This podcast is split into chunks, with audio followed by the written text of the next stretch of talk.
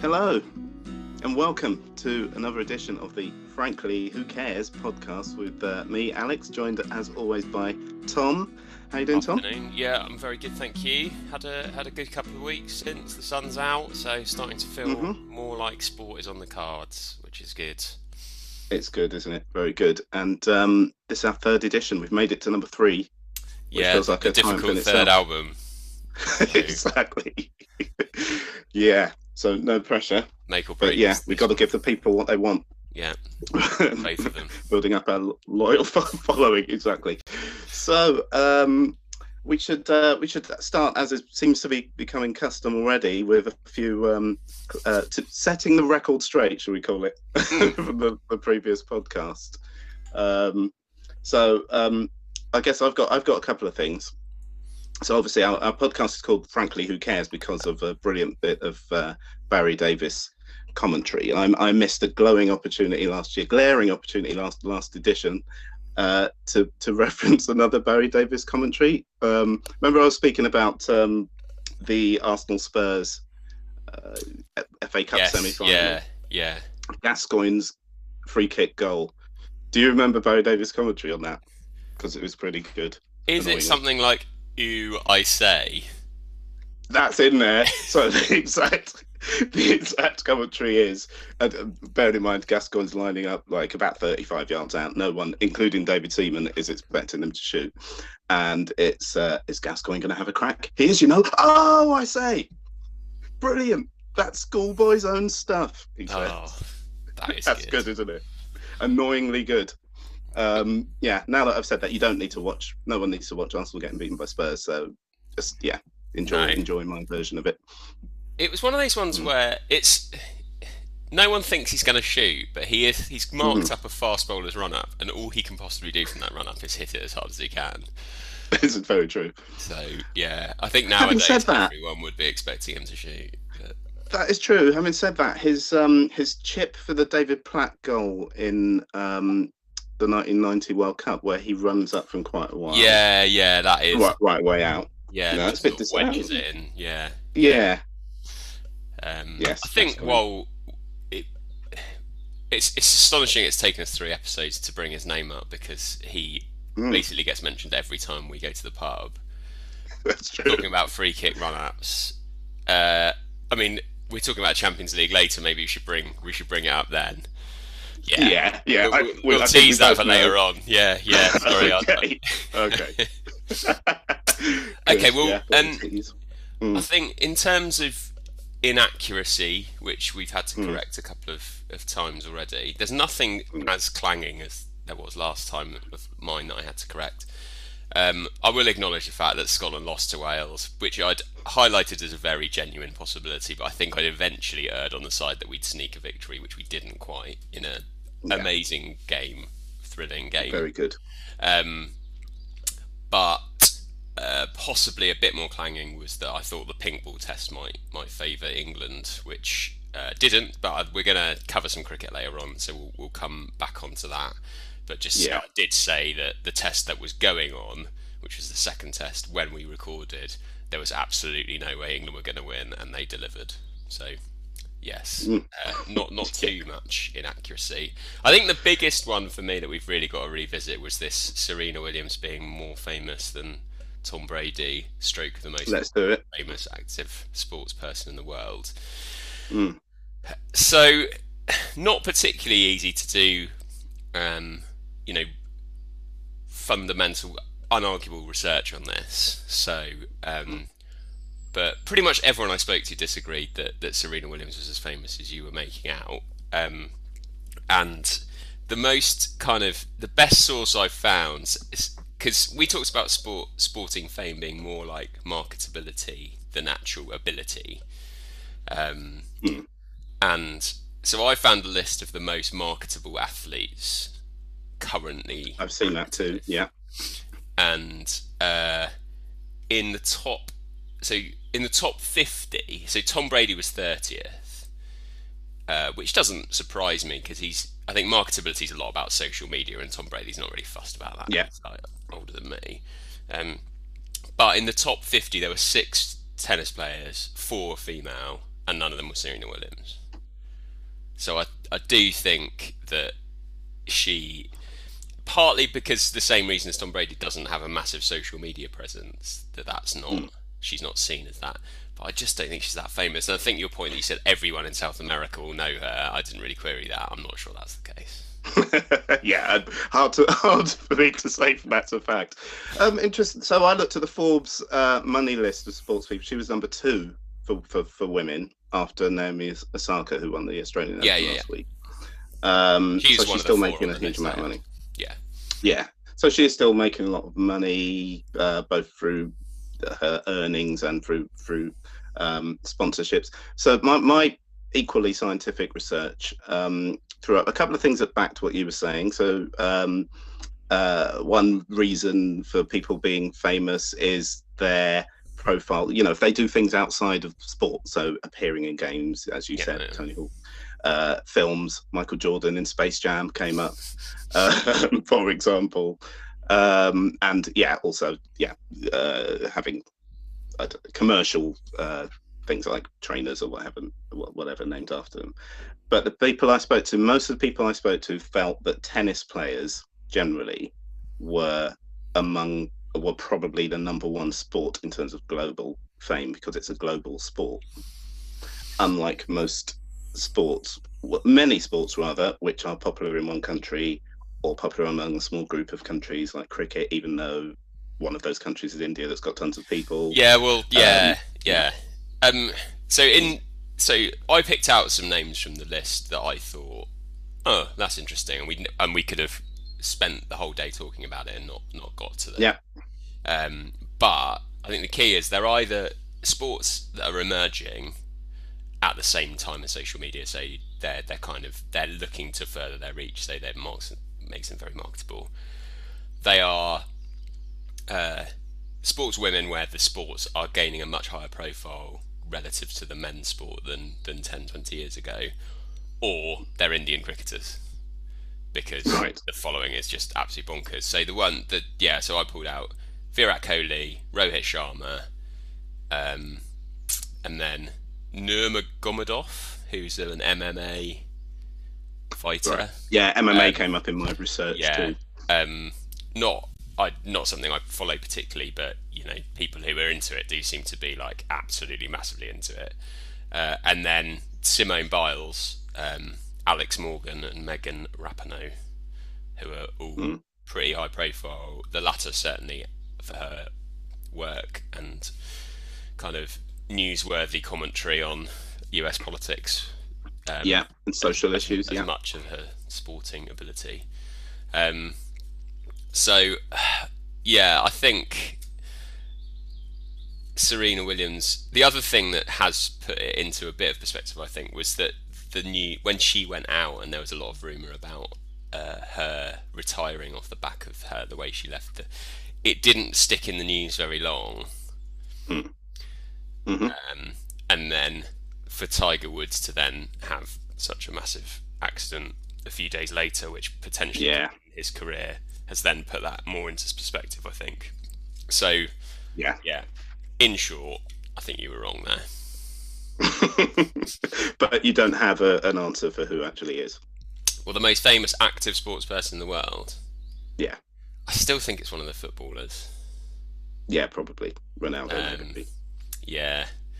So I, I, and I referred to this last time as a scientific assessment of whether someone's famous or not asked my wife for who the, her most famous sports people. Uh, those footballers everyone talks about, who I think are Messi and Ronaldo, did feature. Um, but David Beckham and Maradona also came up. so right. not with her finger on the pulse as much as I'd hoped. So fair enough. Yeah. Okay, good. So that's completely settled then. Right, excellent. Yeah, yeah. So. we, we can park that and move on. um, so, oh, one one more um, minor clarification um, to set the record straight for me. So last week, you uh, during gold, silver, bronze, uh, Dean Macy, you mentioned uh, the New York ja- uh, New York Yankees in uh, when we were talking about the, the kits. Mm. And um, I threw in, ah, weren't the um the Warriors, you know, the gang that the Warriors thought, thought in the film, weren't they? weren't they based on the New York Yankees? Uh, the answer is no, not at all. They're called the Baseball Furies, it turns out, and there's a whole massive backstory that uh, around them, considering they were only in the film for about 12 minutes. Uh, there's there's games and things like that uh, based on the film. Apparently, they're a fictional New York City gang in 1979. They're a group of real major leaguers who bring their A game to every rumble. Apparently, um, and so no no connection with the New York Yankees apart from the fact that other than about five of the gang members, all of the other gang members' nicknames are based on um, baseball players, former baseball players, right. including New York Yankees legends Joe DiMaggio, Lou Gehrig. There's a Mickey after Mickey Mantle. There's a Reggie, Reggie Jackson, Yogi Berra, brilliant name by the way, and uh, and Babe Ruth himself. Right. So there is a connection, but then not New York Good. Yankees. Yeah, yeah, take that. That's... Yeah. So for yeah, Warriors geeks, hopefully they they they don't need to uh, to call in now.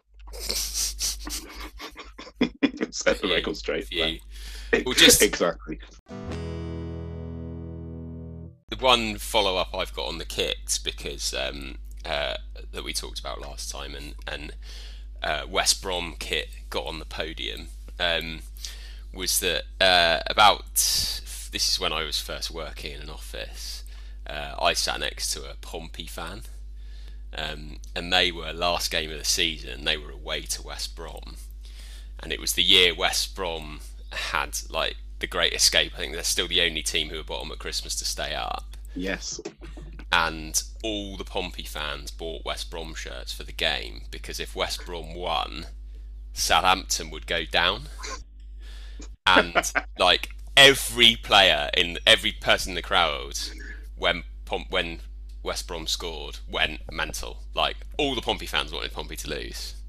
Wow. like, that is good commitment to actually buy a West Brom shirt you'll never wear again. That is incredible. And I did actually make the point that you know it would be insane to buy a West Brom shirt if you weren't a fan. Well, that's one one example of where it clearly wasn't.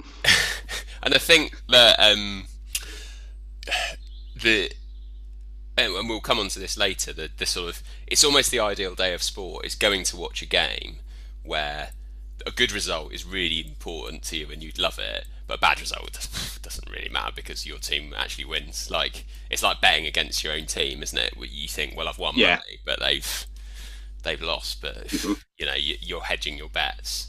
It does take some of the stress out of it. Um, yeah. But yeah, I thought we'll we'll sort of talk about that a bit. Come later. back to that. So in a bit. Okay. Right. I think the record has sufficiently been set straight. So shall we move on then? Uh, to uh, what you want to focus on this week, which is cricket. Yes, so um, I did this last week, cricket. We were going to talk about England, India, um, but one thing that, that really caught my eye this week, uh, New Zealand are playing Australia in a T20 series. It's um, uh, I think it's on BT Sport, but it's quite a good sort of time. It's on it starts about seven in the morning and finishes about half nine. Um, and so pleasingly, there's been two games uh, which have both been won by New Zealand. Um, one in particularly heartbreaking style for the Australians, which is really, really nice to see. Um, one of the things that's cropped up is I just watch people in the crowd who are like having a beer, stood next to someone watching cricket, and think, oh, you gits, like how much I miss well, obviously going out and doing anything because we're still in lockdown, but actually going to watch live sport. And always, every time we watch a rugby match on and it's sunny, we think, oh, we'd have been probably been there today, and it'll be, oh, we'd have met mm. for lunch and all that sort of thing. And yeah, and so um, so that's one of the things that that's cropped up. I think, um, and also T20 has kind of really changed the the sort of certainly for us living on the outskirts of London, being able to go to an evening T20 game in the summer with some beers it's just yeah. like it's just made cricket so much more accessible. Um, I think it's probably changed cricket's changed the most of any sport since 2000 unless you've got any any alternative suggestions. I think rugby went professional a little bit before that and that was probably that. But having played adult cricket from the year 2000 onwards, um, and or before that, but but to now as well. And you see kids coming in and they're like playing reverse sweeps, and you're just like, I think I'd I'd have been beaten up on my coach if I did that when I was 16. and so, um, but there, there's a few other things things to like about about the series. Um, so, do you, are you aware of the Beige Brigade? The Beige Brigade Brigade is that the New Zealand hardcore fans? Yeah, but so called because uh, New Zealand played, I think, in the first ever one day international where they wore coloured kits, and that was their original coloured kit was beige, like horrible, yeah. like muddy brown beige. But occasionally they dust it off, so they're they're wearing for the series a beige brigade. Oh, kit, nice! And it looks with with black, the like their normal black trousers. It looks really good. So, um, so that that's that's really really enjoyable. Um, David Warner, um, you know, I think one of the biggest enemies of, of sports fans anywhere. Absolutely, he's got um, English cricket fans.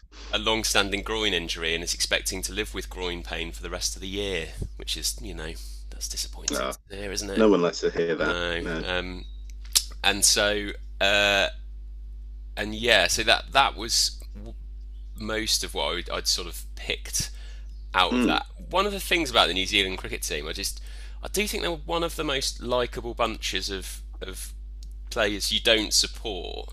And that was the one thing about the World Cup final that was really disappointing was that we'd beaten like everyone's yeah. favourite team. Whereas if it was Australia or India, it would have been much more much more. It would. I mean, we beat those them on on the way in that that four yeah. match winning streak, which was sweet. But you're right, and even how well they took a couple of injustices, yeah. um, was was would have been even nicer if it had been Australia really sulking and moaning about it as they love to do. Yeah, yeah. And the Kiwis I know were really good about it afterwards as well. They said like, well, we knew the rules, and you know, we we we made some errors at some key times, and that's just the way it goes. And you're just like, oh, oh. So I think they're also compared a bit to the All Blacks, who are quite arrogant as well. So like they're yeah. the two big exports from that country, and they compare favourably to them. They're like compare favourably to the Aussie cricket team, and then you know mm. sort of quite quite likable. So yeah, I would really like to see them go on and, and stick a five 0 on Australia. That would be that'd yeah be good fun. That would be um, joyous. Mm. And and it's been a lot more watchable than the cricket, the the Test match, which is was meant to be happening today, but it finished on Thursday. So I think shout out to anyone yeah. who took time off work this week to watch, which are, uh, to at least three or four people I know took Friday off, hoping to catch a full day. So um, yeah, 140 overs. Uh, uh, uh, that match was something like the. I think 1915 or something was the yeah, last time. It's the shortest post-war test match. Yeah. Mm. yeah. Wow. That's barely. Um, that's just over a one-day match, basically. Over. There's not that many more. Yeah. It, did you get to see much Test cricket? Well, no one did really. Um, you had to be quick. Yeah. Exactly. Um, uh, n- uh, no, not much of it. This one. Yeah. It. It. To. If you look at the highlights, it just looks like England got out a lot to straight balls, um, and that you can't really disagree with that. But when so many of them are spinning wildly, the one that doesn't spin gets a lot more potent as a weapon. Um, mm. And you know, I, again, there was a couple of iffy decisions which wouldn't have affected the game, but and there's loads of Indian fans on Twitter who um, who just said, "Well, no, it's you're allowed to prepare a home pitch. There's absolutely nothing wrong with it." Um, but I think if India who are probably some of the best players of spin in the world, are getting run through by Joe Root. It's probably on day two. It's probably doing a bit bit too much too early. Yeah, you've probably gone a bit overboard with your home pitch uh, um, strategy. Um, I agree. And you know, I mentioned about um, how the Indian board control their rights really tightly, and that's why there's never anything on YouTube, and that's why it's on Channel Four.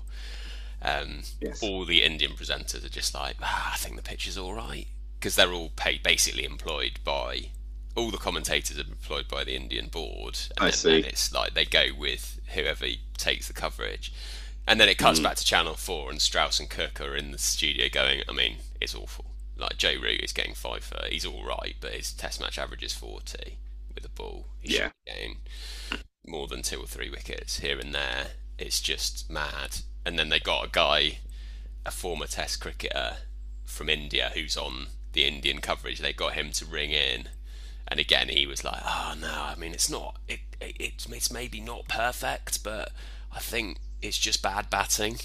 Like, and even Oh, came out and said that, and you just got, you just think, "Oh come on, mate."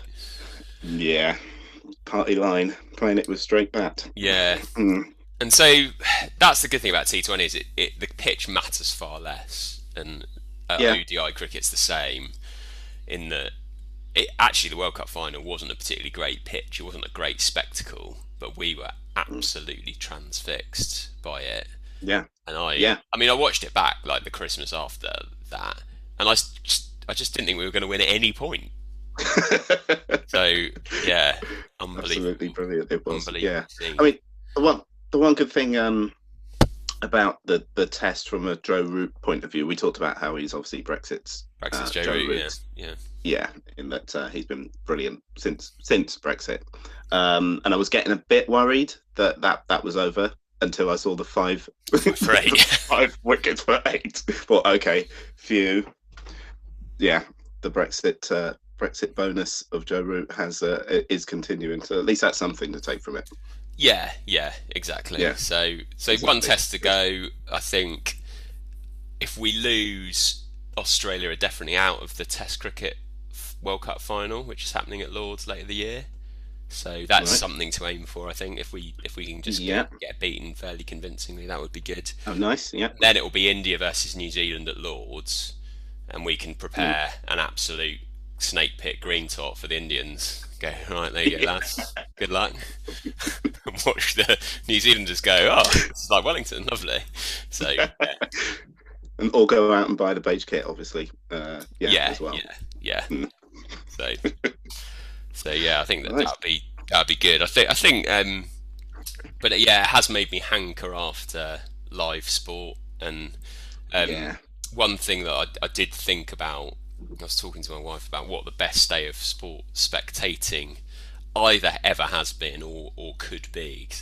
at a time, so this week uh, we've had a bit of a roadmap of of relaxation of, of restrictions from the government. So hopefully we'll be able to get um, get in pubs soon. It's led to quite a lot of people saying what their like ideal first day back on the booze with their mates would be. So so I think a bit of sport should should play into that. So um, Mm. I don't know if you've got.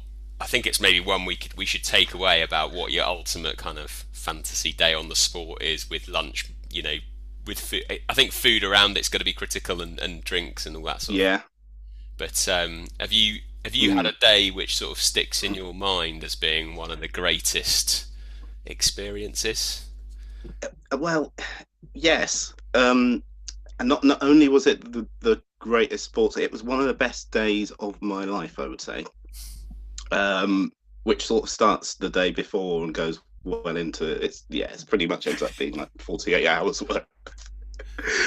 um, which actually, before I, before I say that, I have to uh, honourable mention to um, uh, a day that you provided, which was during the uh, the Rugby World Cup in 2015 Oh yeah, um, where me having worked in Twickenham for about eight years or something didn't get tickets for the World Cup, for the Rugby World Cup, and uh, a few days before it starts, you you conjure up this opportunity for me to come to France for Italy at Twickenham. yeah, yeah, which, yeah. Not only that, but it being a work jolly as well, and so all paid for food like curry and stuff like Oh, that, yeah. and uh, drinks. And uh, uh, there, was, there was a shock result early in the day. Was it? yeah, Japan, Japan beat South Africa early on. Yeah, uh, yeah, which which was amazing. And then uh, so everyone everyone loved that at the stadium. mood. We were in the French section for the French national anthem. That's right, which exactly. amazing. Yeah. So that that day and that weekend for me was brilliant. But that doesn't top um, the yeah the best day of sport by far for me, which is uh, so I've been fortunate enough to go to a few well well it's not fortune actually it's good planning, but I've been to a few World Cups and some Euros. and um, I went to the 2002 World Cup in Japan, and I uh, managed to. So I registered uh, as an England fan and managed to get a ticket for the match against Argentina in Sapporo. And my friend Alan, who I was going with, didn't register in time, but still came on the trip, and we, you know, had to just try and get tickets whilst we were there for him. So, um, there, there, there, are various things that stand out and, and why it makes it the, the, the, best day of sport. First being um, getting to, I, I, remember getting to Sapporo, it was pretty much shut down by the locals because they were so scared of hooligans or fooligans as they called them in Japan. Nice. Um, and uh, we we could barely find anywhere. We were staying. We managed to find a hotel for that for the night before, but no rooms available for the night after. So that was another thing. Thinking, well, if we win, probably party all night anyway. If we lose, we'll probably have to do that anyway. So let's let's see what happens. Um, but we found this whiskey bar on the, the night before. Nobody in there. I think there were two other people in there because most people must have just stayed in their hotels if they had a bar because no, nowhere else was open. Uh, and uh, the, the the the people working there were so excited one of them had clearly learnt an English phrase because he's looking at his book and came up to us and said, "What kind of music do you like?" We're like Beatles, and he ran off and he was getting high fived by his other colleagues when he was working with put, put the Beatles on. That was brilliant. Had a few whiskies, went back to the hotel. The next day uh, is match day. We uh, had planned to go to the Sapporo brewery they do like a thing where you can eat two hours worth of food, which you barbecue yourself, and on, they bring the meat over, you barbecue that. You're getting unlimited amounts of booze coming. You're meant to be there for two hours. We stayed for about four. Uh, I know for a fact that some people stayed for about eight hours because there was some people we met who were already in there when we arrived. We met them at the ground later, and they didn't even recognise us. They were so drunk. Um, so that that was brilliant. Um, we go from there to the ground, the atmosphere is amazing. We're still thinking, right, we need to get Alan a ticket somehow. Hopefully, there's an opportunity to do that. Um, but whilst we're sort of milling about, uh, a guy comes up to me from uh, some uh, South American uh, radio station to do a bit of uh, an interview with me about how how I feel about the match, and he's trying to coax me into saying, you know, uh, stuff about the Falklands War and what have you. But I'm like, no, no, uh, it's not about that. It's it, England Argentina. For me, England Argentina is the biggest football rivalry we have, and Germany has come in and out at times, and uh, Scotland is a big one. But for me, it's England Argentina. And I was saying, I was talking about that. I was talking about 1966 World Cup and 1986 yeah, World yeah, Cup, yeah. and even what's happened four years before, and every match being crucial. Even friendlies that we played mm. against them have been like huge. Um, and I could see him smiling because I could tell it was that recognition of good. I've got something I can use here. He's probably been speaking to drunk English fans all day. yeah. got something good actually use. So that was good. And then we we bumped into these people. Alan managed to negotiate with them some clandestine swapping of money and tickets, and, and managed to get a ticket um, uh, for the game because they had a spare and we end up in the same part of the stadium. Amazing. where we end up just because everyone stood just standing next to each other anyway. Um, and then the the two final things that were just brilliant. Obviously, we won the game, mm. um, and everyone watching on telly would have enjoyed it. But it was the fact we were among what forty thousand people or something in a game that's probably being watched by probably a billion people around the world or something like that. Yeah.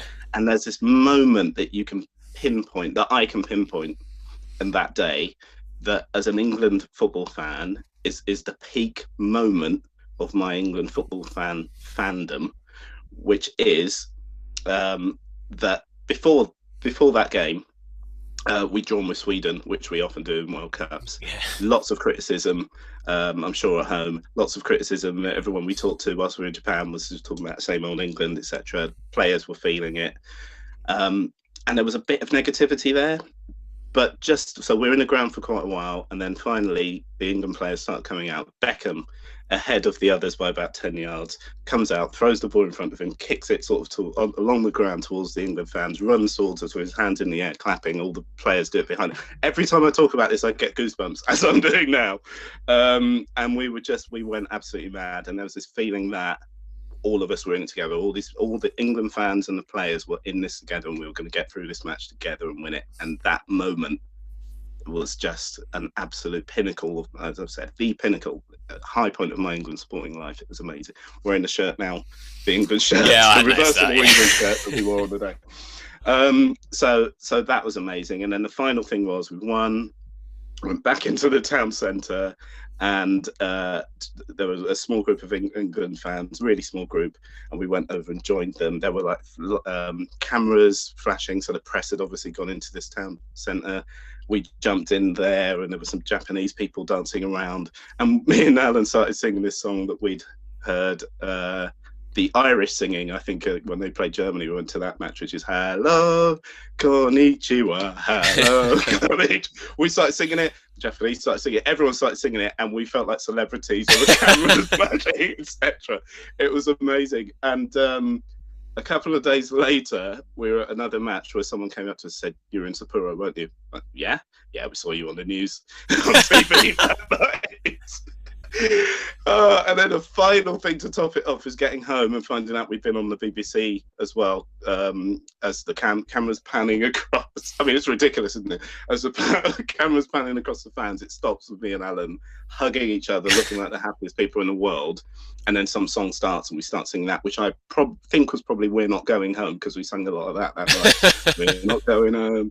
We're not. And yeah, people at work saw me, etc. It was just so that that's an extreme example, obviously, yeah, of a perfect uh, day. Well, day and a half. I mean, um, that that does sound yeah. like all factors contributed, and you were enormously lucky. But I know you've had a lot of miserable trips at World Cup games as well, so it's yeah. I was at England Algeria, so it all balanced yeah, yeah, out. Yeah. yeah, I think so, yeah, it does. That was that was amazing. I mean, one of the sort of common themes that came out when we were talking about ideal days of, of sport was was how much how invested you are to your teams because sometimes it's mm. you'd be really depressed if, if like we don't win. So for an hour after the Scotland Wales game, I was not brilliant to be with. Um, yeah. But so sometimes actually it's more enjoyable to go to a game where you don't have much invested in it. But then yeah. obviously, if you do win after the game, is absolutely brilliant. So it's yeah. you know it's it's it's called sort of feast or famine really. Um, I mentioned about the the three the three types of Bloody Mary Day that in Boston. Yes, going to see the. Oh, we're going to revisit that. Yeah, so so that game. Um, so because they play baseball like every day, they they were playing the um, the team on the Friday night and the Saturday afternoon, and we could have got tickets to either. So we chose a Saturday afternoon so we could have a night out on the Friday. Hence the Bloody Marys we needed then we walked to this like really historic ground. It's amazing. We had these tickets that are standing, but there's like different tiers of standing. We went for the top level, but it basically means there's loads of different places you can stand. So you can watch an inning from somewhere, and then you can move around and watch another inning. It's really good, and you get to see all around the ground, and it's a bit like Lords. And, and anyway, they were hmm. playing one of the best teams in baseball at the time, the Houston Astros, who won actually won the World Series that year, but got done for cheating because they were stealing the signs. You know, they do like these funny signs to say oh, yes, yeah. So someone was filming them and then hitting a bin, which then the batter would hear and know what was coming. That is anyway, amazing. That's maybe like a story for another, a millionaire yeah, level, uh, cheating. maybe a story for another day, but um, yeah anyway, so the Boston Red Sox were playing, and the Boston and Red Sox won the game, but actually meant they won their division, which sealed them a place in the playoffs. And they only win their division probably once in three or four years because they're in the same division as the Yankees. And they play 80 home games a year. So for us to actually be there the day they won the division was amazing. And then mm. because of where it is, we then just walked back into the city, like through the sort of trendy bit of the city, went to loads of craft beer places. I think for a long time in my life, I just sort of was resigned to the fact that if you were watching sport, you had to drink really crap beer. And that's definitely not the case anymore. Like even Spurs' new ground has got Beavertown. Oh. So yeah, yeah. we'll see. you know, you've got, and it just for me that is a massive upgrade. Um, so that is one of the best ones. And and Sammy Moore, I've, she said, yeah, it was just it was a great day, and she wasn't even for her. The sport was just like a reason to be out. so Yeah. for, for me, it does become a bit more the before and after. And actually, your example that France Italy game, France won. It was very underwhelming. Uh, the Yeah, I don't remember I much don't about it. really remember much about it, but we weren't that drunk. But it was just the occasion was great, and then we went back into Twickenham for another beer afterwards, and Or two. yeah, yeah. so yeah, I, I think those uh, those sorts of days we'd had lined up um, when lockdown came down. So Harlequins, who my my rugby club that I have a season ticket for, were playing away to Saracens, and they moved it to Spurs grounds, and we got 35 tickets for a group of us to go and do like craft craft beer places nearby, bit of food beforehand, and then Beavertown at the ground, and it all got canned. So yeah, Oh. very disappointing because it was Yeah. like the end of March. So Oh, so yeah, and I still, I still haven't been to that ground. I don't really want to go and watch Spurs play, but I do really want to go there. So You should you should come to American football with me yeah, when, definitely. once that starts up again. Oh, yeah, it's a it, American football brilliant spectator sport for the reasons you've said. Um, and yeah, if going at Spurs with really good, the food's decent. They've got breweries, micro breweries in there and stuff like that. So yeah, definitely, definitely want to do. I definitely agree that yeah, the occasion. So the sport is the reason for for um for those good days. It's the thing you're doing, but it's the thing, all the things around it that happen. Yeah, yeah. the I atmosphere, remember who you're with. Yeah, I did. I did.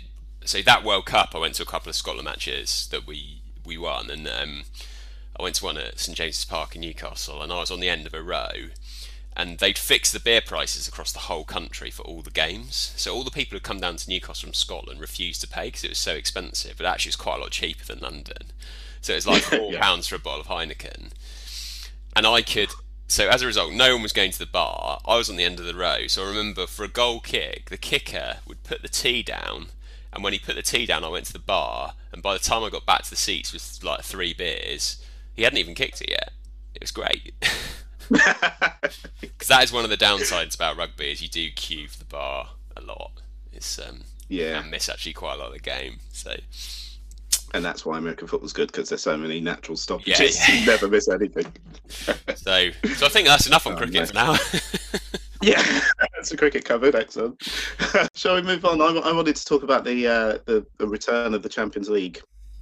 Yeah. Uh, over the last couple of weeks, and I think it's been pretty good. Um, there's been some entertaining games. There's been uh, a few notable things. It's um, it, it's made me think. Well, what about some of the great Champions League moments or memorable things that have happened in the past? Uh, and I was just wondering, yeah, from your point of view, what what are some of the things that you remember the Champions League for?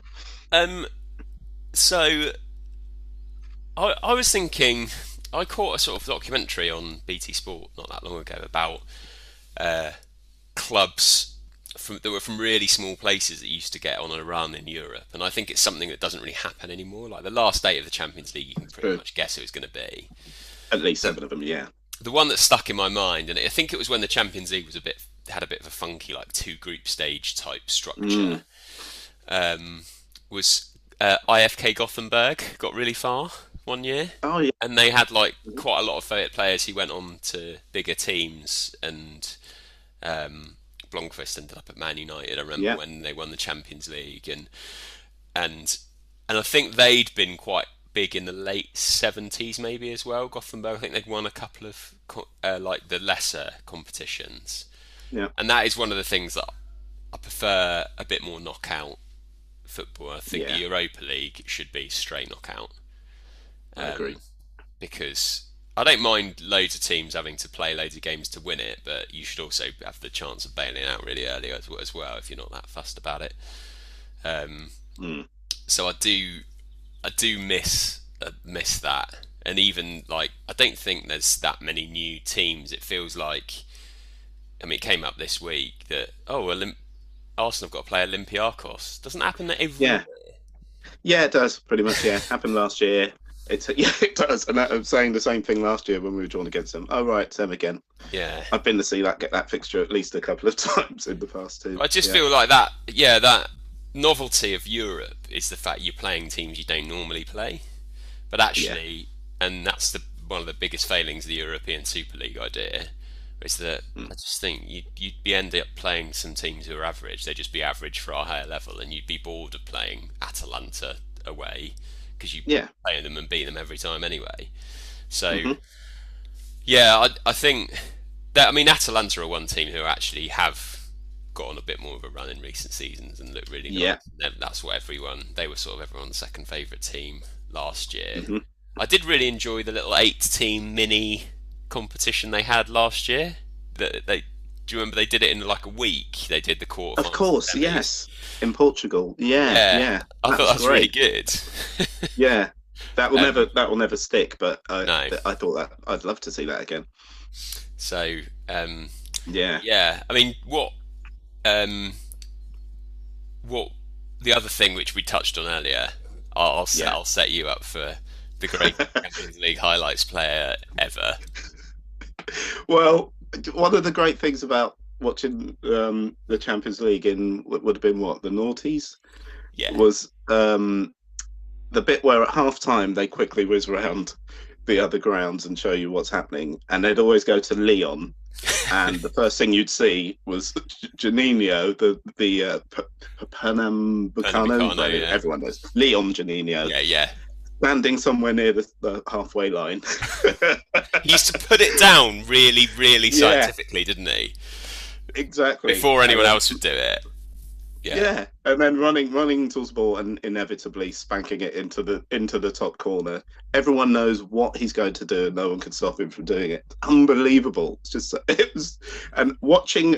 I, I would recommend everybody to just put go and find a YouTube compilation of his free kicks. They're unbelievable from all sorts of angles and distances.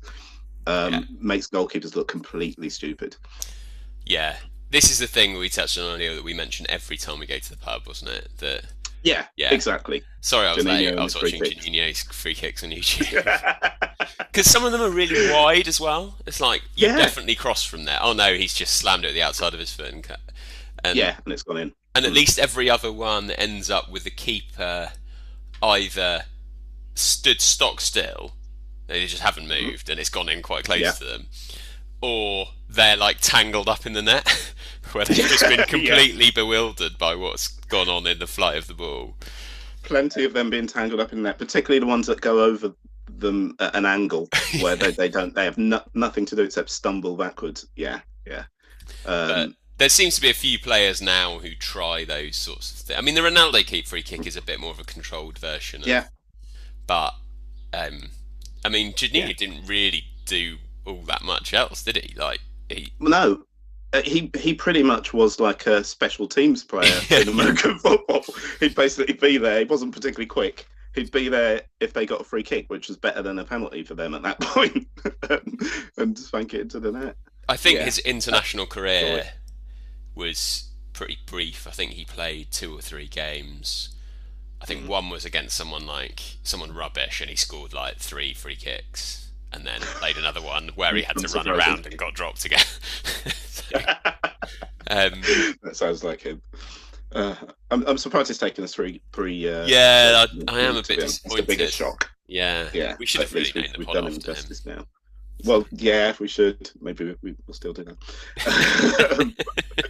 you were talking about um, uh, European football being about uh, clubs. Not, it's not really about playing teams you know well, like teams from your own country. One of my favourite moments, though, involves that, which is Chelsea Man U Champions League final, which for me is one of those games which I would, you know, I'd, I'd leave the country to avoid generally because I hate them both so much. So I didn't watch that Champions League final. I went to see Iron Man at the Odeon in Greenwich, um, and I enjoyed it immensely. Um, and came came out and put the radio on to find out what which one of the two horrible things had happened. One being slightly worse than the other, which is Mm. Chelsea winning. Uh, to find that it was still going on. Um, and I think I might have caught right at the end. Now, if but if you had told me that John Terry would have a penalty to win the Champions League, slip in the rain and miss, uh, and then cry afterwards, I would have watched that game. I would take it, and I'd be watching it probably right now. Um, that so even though I didn't see it, that for me is one of my absolute favourite. didn't see it live, but it's one of, one of my favourite Champions League moments. I watched it after, so it was cricket practice night. So we we practiced until it got dark, and then went and sat in the bar, and um, watched the end of it. And I remember there was one guy in our team who was very much into the like psychology of sport, and he's like he'd kind of talked his way into the team and ended up getting dropped down the teams and leaving the club. And he's subsequently done that about three or four other clubs, I think. Um, and he he sort of said as John Terry walked up, because I think they still had some pretty decent penalty takers left. But he'd like said, "I want the fifth one." He was like, "This is brilliant captaincy. This brilliant. Like step up, take responsibility. Brilliant." I think someone said, "Well, it's brilliant if he scores," but and then he meant. So yeah, there you go. Oh, that's nice. That's a lovely little uh, nugget to add to that. Yeah. So, I mean, I did. Um, I did massively enjoy Giroud's overhead kick. I know it's for Chelsea. I've still not seen it. I need to watch No. it. it was ruined by the fact that um, he scored it and they immediately ruled it out for offside and then checked it and had to spend it was two and a half minutes checking it because um, it turned out it was the defender who'd hooked it tried to clear it cleared it towards the goal so Giroud was offside but because the defender played it he was Yeah. onside and He's he onside. Scissor kicked it in uh, bicycle Right. kicked it in so yeah Mm, he's um, okay. so yeah, I didn't see the games the previous week with uh, Right. Mbappe. Which I wanted to touch on there. That's the other thing I wanted to discuss. So, uh, champions, uh, the um, yeah, that first round of fixtures, um, PSG beat Barcelona four one with an Mbappe hat trick. Have you seen that picture of him running a lot? It's like it's like Roadrunner and Wiley Coyote. Yeah, um, Him in midair with Gerard Piqué trying to pull back his shirt. It's absolutely brilliant. Sums up exactly what happened in that match. Um, and also on, on um, I think it was the same night. Uh, Dortmund beat Sevilla 3 2 and Haaland scored a couple of goals. So the phrase changing of the guard has been used Oh, so much um, since then that it's, uh, you know, that, that it's terrifying. And I um, wanted your take on the fact that everyone's saying so Mbappe and Haaland are the new Ronaldo and Messi. Uh, I mean, their records are, are quite incredible, uh, their recent records. So if you look at um, Erling Haaland, he's he scored 64 goals, I think. Uh, well, this is this is um, uh, yeah, I, I'm pretty sure This will have to be corrected next goals. week. Well, yeah, exactly. We can say things with Yeah. with utter confidence Yeah, because we just- know we can just come back mate. to it. what I've been Like. Right, cool. So, 64 goals in 59 games, 18 Champions League goals, uh, and seven assists in that. Mbappe, 58 games, 44 goals, 10 Champions League goals, 19 assists. I mean, th- these are these are ridiculous stats. And um, now, when these comparisons come back, I always think, why can't people just sort of enjoy the fact that we've got two great players? Why do you Yeah, need to compare them? But my question to you is, who's better? Out of those two, yeah. And who's who's the one who's going to end up being like talked about in sort of Ronaldo-y sort of terms, and who's the one who's going to end up like forgotten? so Or are they both? Anyway, it's a good question because the, the ones I'm I'm I get I hear them all the time is is are they going to be are they the next Messi and Ronaldo? And then loads of people say well they're not because they play in two rubbish leagues, and it's like well, Hmm. Mbappe. So the French league is isn't very good, um, Hmm. but they are third in that league at the minute, so it can't be that bad. Um, Hmm. but you they could afford to rest him quite a bit for the big games, and he has, you know, what was it, Champions League final last year. They're looking pretty good this year, and he's won Yeah. the World Cup, and Not he's bad. twenty, hmm and didn't he won the league at Monaco as well? So he has Mm-hmm. done it with another team, admittedly in a weaker league. Um, Yeah. but that sort of ignores the fact that Messi and Ronaldo benefit from the fact that they don't really play goal difference in the Spanish league. So when they're 2 0 up against rubbish teams, some of them just pack it in and they win like 6 or 7 0. And they've got so many hat tricks between them. You know, that doesn't happen in the Premier League all that much. True. They're, they're like, you know, Liverpool weren't spanking teams 6 7 every week. I mean, Man City Yep, have yep. their periods, don't they, when they do it? But. Yeah. Um, so But the Champions League's, a, uh, I guess, a bit of a leveler in terms of right. Everyone's playing a higher higher level, and they're doing Yeah. really well in that, aren't they? Yeah, yeah, that is that is that is definitely true. I, I, I think, I mean, I think the German league, like the bottom of the German league, is is better than the bottom of the Spanish league. I think, Mm. and if he was playing for Bayern, it's a bit different because Bayern are miles better than loads of people. Uh, Yeah, yeah, true. Whereas Dortmund have had a bit of a sticky period, and they're o- they're pretty good. But um, Yeah. so I'd Yeah. I'd say M- Mbappe's going to be the absolute superstar out of the two, but it doesn't mean I think Haaland's going to fade Yeah. away into nothing. Ha- But Haaland. it sounds like he's going to move. Yeah, probably. I mean, everyone moves from Dortmund eventually. Do you Yeah. saying like move now? at the end of the season. Um, yeah, could well happen. but I don't know But a where lot of money. best. I think he's he's got a release clause which isn't that high, so Oof. the talk ouch. was eighty. And it's like, Okay, I mean, you're that getting a feels lot of like a years. bargain. it does, doesn't it? hmm Um, Yeah. You know, a lot of lot of time. I mean, someone like Man City, he would. Yeah. I mean, they haven't. The one thing they haven't got is a striker. Yeah, and Aguero's coming towards the end. Yeah. Yeah. And Jesus seems a bit hit and miss. I mean, he can be amazing, but you need more than Yeah. one option. And actually, Um, a lot of the time they've been playing De Bruyne up front ish. The thought of Haaland going to um, Man City is making me feel a bit sick in my stomach because he is he is um, he's phenomenal. I mean, he's almost unstoppable um, at, at times, and he scores some of the. He can score every type of goal. So Yeah, he, yeah. he gets poachers goals, loads of them. He bangs in screamers like Batistuta. He scored a really nice volley last weekend. Uh, Yeah, exactly. Acrobatic yeah. stuff. His positioning is good. He can he contributes as well outside the box. I mean, it's ridiculous. Whereas Mbappe is a very different sort of player, much more much more about speed and skill and, um, beating the last man. That's sort. Yeah, yeah. Of both brilliant. Both. Yeah, Haaland going to Man City would almost It'd be frightening. uh, be unfair. yeah, yeah. it would, wouldn't it? I don't want that to happen. On- no, but you, you you can see him fitting into an overall kind of Pep Guardiola type team. Whereas, definitely. you know, I, I wonder sometimes if Man City would, you know, they'd benefit from getting whoever the modern version of Darren Bent is, who just shins the ball in, but he scores millions. they just need someone to Fox in the box. fox in well, the box. Yeah, Arsenal whereas, fell foul of that appro- that uh, attempted approach, didn't they, with Francis Jeffers? True. Yeah. Yeah.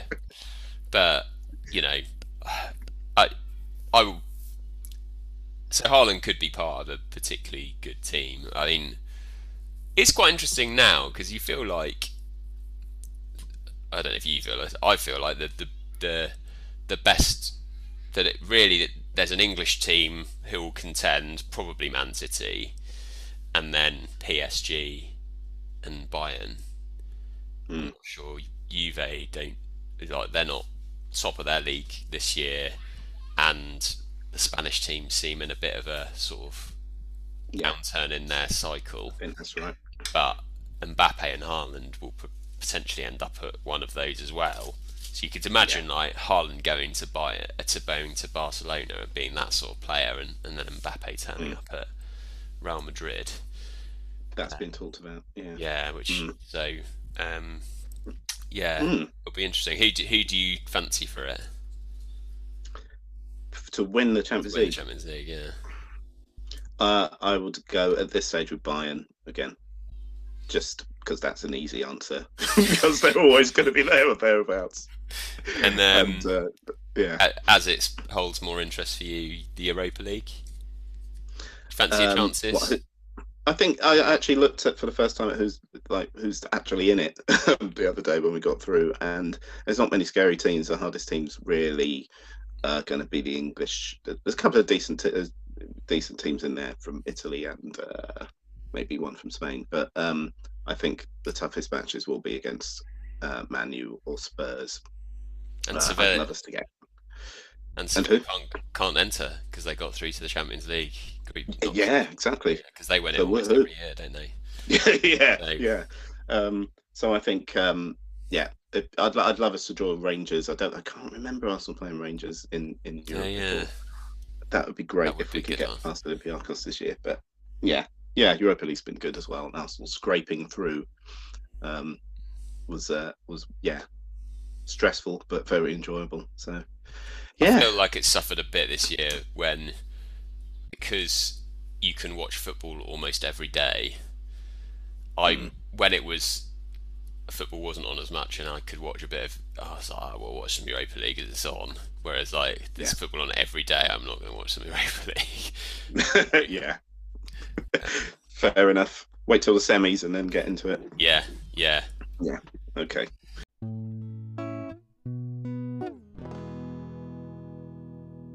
So, shall we move on then to gold, silver, bronze, Dean Macy? Yeah. Which has connections with with um, a few of the things we've discussed uh, today. So this time we're going to be talking about um, in stadium music stroke entertainment. So things that aren't the actual sport themselves that are done within the grounds, um, you know, in terms of entertainment. So we yeah we've talked about like the the, the fact the experience of going to uh to to you know a perfect day of sport and things like that uh now for me the, the the sport is still when you're in the stadium the sport's still the reason you're there Mm. um and i think sometimes that can be forgotten so some of the things that i'm going to sort of mention are about things that are just a few grumpy old man things about why isn't it about the sport? and um, yeah, also a connection with the Champions League. One, one reason that I thought of this is because um, the and we just talked about the Champions League and Europa League. Champions League has this great anthem at the beginning, and having been to a few matches, uh, it actually, when you're in the stadium, it's quite good. It really gets you in the mood. You can tell the players are sort of quite quite into it as well. You know, we are the champion. Anyway, that everyone knows the song. Um, Europa League has an anthem as well. Uh, whoa, whoa, whoa, whoa, whoa, whoa! It is absolutely dreadful. It's like walk. It- I mean, it's better than your version, but it is bad. Is it? Yeah. but is it? I'm not sure. Maybe we should do some research into that for next week. But um, it it's it's like it's like an anthem for, for like a villain in a dystopian film, like The Hunger Games or something. How that is meant to inspire anybody, I have I have no idea. So sometimes these things can be good, and sometimes they they they aren't. But so we're going to talk about worst examples of uh, of those those those in stadium music, entertainment, etc. Do, do have you got anything to kick off with? Yeah. So, um, I went. I used to live in Nottingham, and I once attended. But this is this is a very specific example of a much wider genre. I once Okay. attended a Nottingham Panthers ice hockey game, which uh, so it's like the, the highest level of ice hockey in Britain, which is you know impressive, but it's a lot of washed up Canadians plying their trade in the British League. Uh, and it was like everything you expect ice hockey to be. It was quite violent and it was quite high scoring and it was a good day. And it was uh, they were playing Sheffield Steelers and I think that was like the local derby. Big rivalry. Um, but they had some cheerleaders. right. UK cheerleaders are not the same.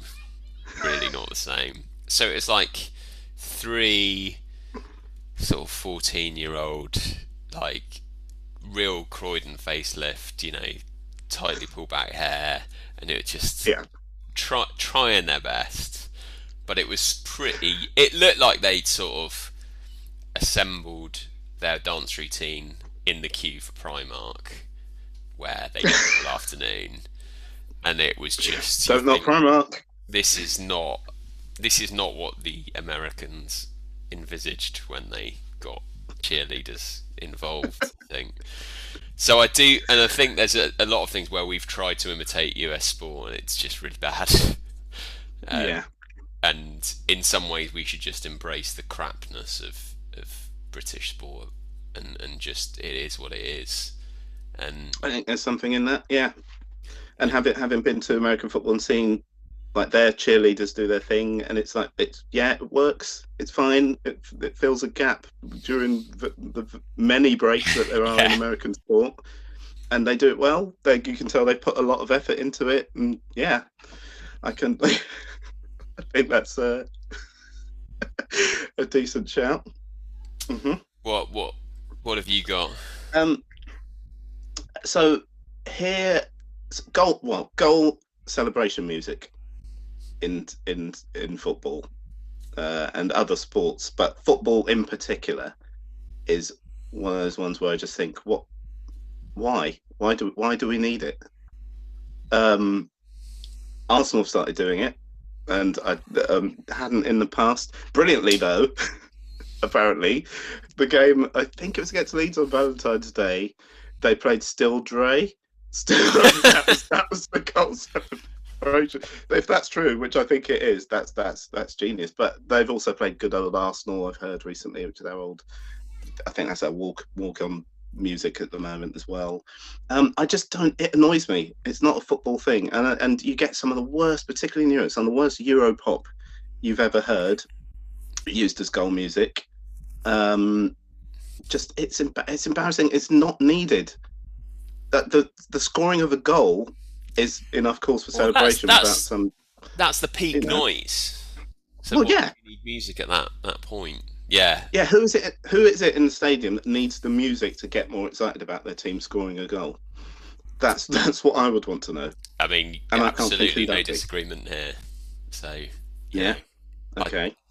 I, I um, if I'm trying to think of a, a point when it might be excusable, I I can't really think of one. I, I think when they announce the goal scorer, i.e., when the cheering has subsided a bit, there's scope to play something which is a bit yeah. like "Come on" or something like that, and mm-hmm. that. But yeah, I, I mean, yeah, I mean, so it's just. Well, my next one to move on a completely different direction is yeah uh, music when they score tries. so pretty much exactly the same. But they went through a period at Murrayfield of playing music every time Scotland score. Now it was a time where we didn't score very much, so there were games when they then it was never used. But I remember it came up in a game where we played someone tier two who were rubbish, and they had to play. So every time they scored a try, played music, same music every time and it was 500 miles by the Proclaimers, which I absolutely hate. That's and one of the best bits of footage I've seen of music being used in a football ground is uh, so there's another Proclaimers song, uh, "Sunshine on Leith," which yeah, has now mm-hmm. spawned a musical and a um, yeah. film. I think it's actually quite good. Mm. Uh, it's Hibs's anthem and oh. they played it um, at so Hibs won the cup about seven years ago.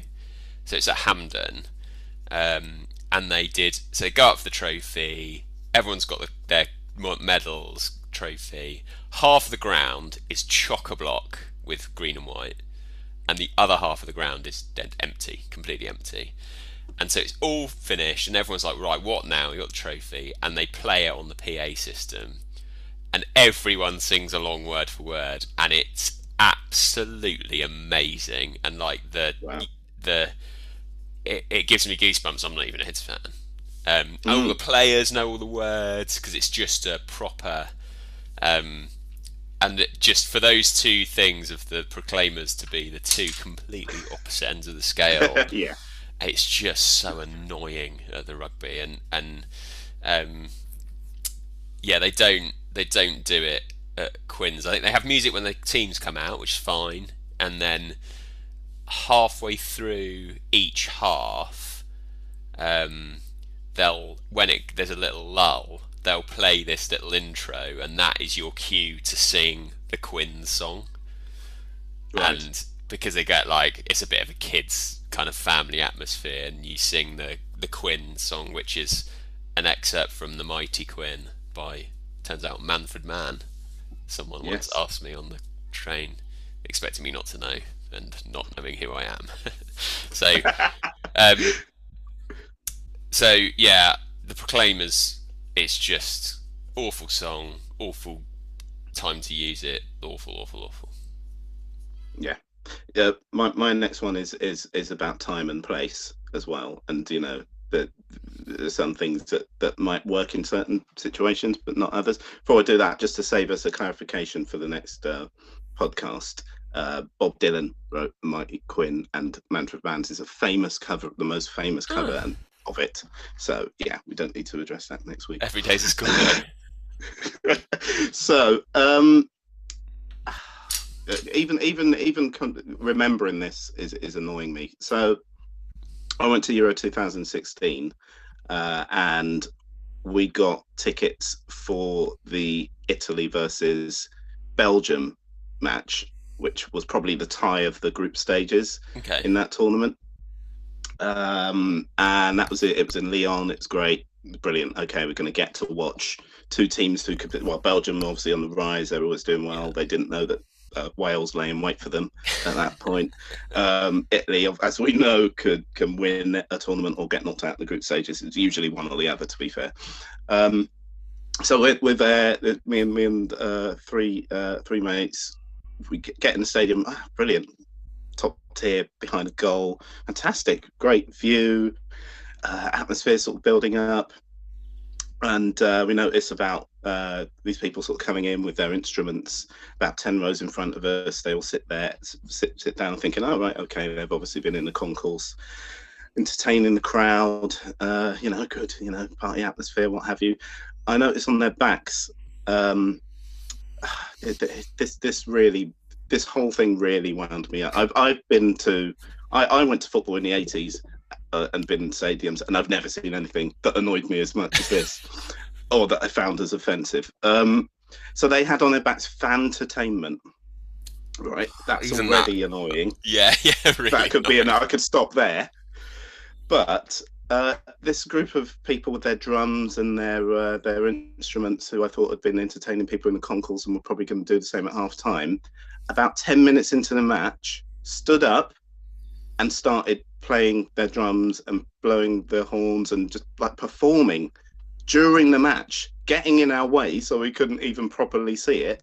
They're obviously UEFA um, sanctioned individuals, I'll call them, um, and and started doing that for about five minutes. And How did the people other us started clapping along with it.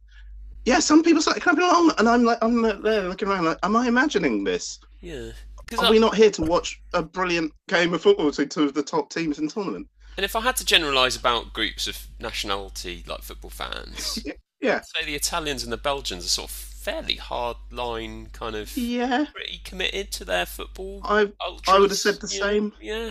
Dangerous. I wouldn't have looked at that fixture as one to trial this out. Neither would I. Um, it was horrific, and it just went on and on. And like as I said, they're in the way. And c- considering at most sports grounds, someone gets up in front of you to go for a pint, it's like sit down. Yeah, yeah. There was there was there was none of that. People were just some people even clapped along with them, and they sat down. It annoyed me. I, I- I- it ruined my day completely. Um, Uh, the I'm fact I'm talking about it years later. It's- I'm already you know, regretting go- asking this before I've asked it, but I'm going to do it anyway. What style of music was it? like samba style drums. Okay. and and percussion and and uh, that sort of thing. It was it was just um well beyond not not just unnecessary, but like like a provocative act. It was like they were, you know, I'm, I'm surprised they didn't get the 0.5% beer that they served up thrown at them. To be honest with you, because it was it was that awful, awful. That was my abiding memory of that match, rather than whatever the score ended up being. So why? Just why do that? There's a time and a place for it, and it's not during the match. It's at half time or before. So that for me is the worst. Yeah, the worst thing I've seen from that, I mean, that probably. does sound quite irritating. I think the the, the use of the term "fantertainment" has just Yeah, pretty much it's annoying me, and I wasn't even there. good. Um, Could share my pain. What else have you got? so Super Bowl halftime shows. Ah, interesting. I do think Prince has ruined it for everyone now. By being quite good. Yeah, like it just Mm. that sort of. I think it's a combination of Prince. So I was never a massive Prince fan, and then I saw him at something like the Brits, and I was like, "Blimey, this is like." Obviously, someone who is amazing live. I didn't even knew he played the guitar. Really, I just thought he was a singer. I right. saw him on the Brits, and it was like, right, okay. And then the Super Bowl is just that sort of thing, isn't it? It's just got to be, it's got to be quite broad. And I just, uh, it's just modern people now. Well, They're just, yeah, I know what you mean. Um, I would say, and, and yeah, Prince, absolute like high, high watermark, and very similar experience. And I was never a fan, and I had a friend who was massively into him. We went to one of his gigs. It's the best gig I've ever been to in terms of quality by a mile. It's it's the best. Yeah. Astonishing. Um, but um, I, I I would say with the Super Bowl, the last couple have actually been. I think they've sort of stopped trying to get like someone who's going to put on like this mega yeah, um, thing and just done something that just just works in that time. So this time there weren't that many fans in the stadium. It wasn't full. They had the Weeknd, and he came and just did. And uh, you know, it's got a quite popular song at the moment, which obviously he was always going to do. Um, and uh, they just the staging was good. They had tons of people on, you know, dressed in these. They, they covered the social distancing thing with these masks things they were really well. It just it just sort of worked. And last year was um, Shakira and J Lo, bit of a throwback, you know, years past there. I do. Uh, yeah, I remember So, and it was saying good. It was entertaining. Amazing. Yeah, yeah, Yeah. Um, so those sort of things are work. Um, work. There's been times when you know try and get some some big star or and it, and it's just a bit like yeah. I have, I have really got one slightly similar to that, but I'll, I'll finish off with that. Have you got any more? Okay, I do have one one which is um, opening ceremonies uh, generally, but the absolute pinnacle for me, 1994 USA World Cup opening ceremony, where um, now everyone knows about. I mean, this is a tournament that, that started and finished with a penalty miss. Yeah, yeah. Um, and uh, Diana Ross miss, and uh, obviously I've watched it again in, in thinking about this, and the penalty miss is so bad. She's about two yards out, hits it about three yards wide, and the goal explodes anyway. She, I mean, her shoes do look difficult to take a penalty in. I will give her that. That the footwear. That's fair. she, she knew she had to do it, so she should have thought that through.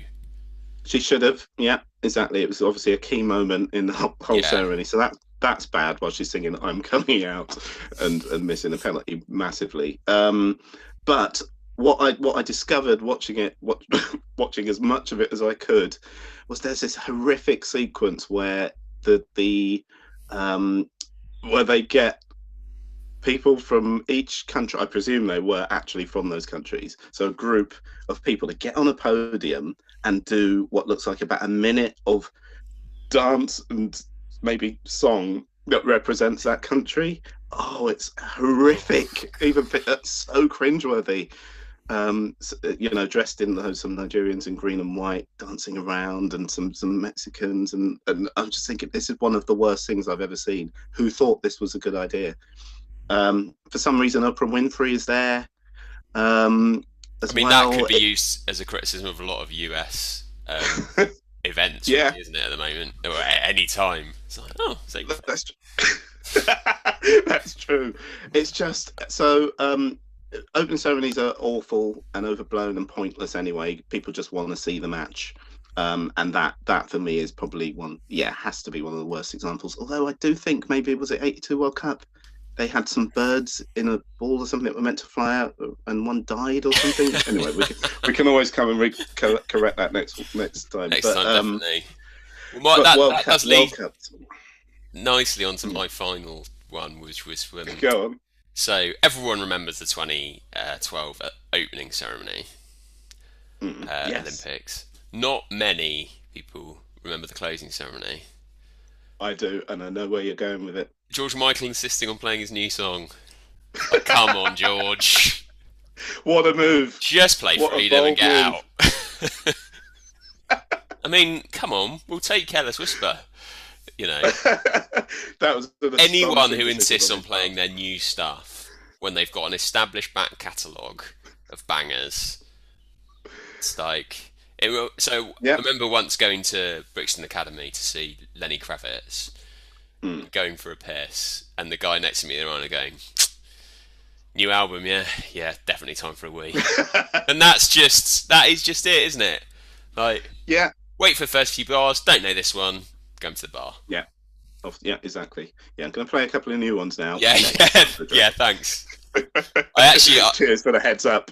John Mayer uh, at one of his gigs at the O2 went. Uh, so a few years ago, I did this album. Uh, it didn't do very well financially, uh, but I really like it. But if you don't have all my albums now, it's probably time to go to the bar. it's like good self awareness. Yep. So, That is good. So yes, that's a good one actually. I like I like that. So um, right, I think we've got a few there to consider. Uh, yes. So I think the band, the Fantertainment, is a, is an outright gold. That's possibly a world record, isn't it? Uh, I think so. in, in that Uh, yeah. event. I was. Yeah. It's shocking. Um, I mentioned it um, a couple of days ago to a couple of friends just to make sure I didn't imagine it, and yes, they remember it too. So yeah, it Fantertainment on on in gold medal place. Um, I think goal stroke t- try celebration music can get in the bin as well. Definitely. That's- yeah, it's just it's pointless and annoying. No one would mourn its passing. Um, what else needs to go on?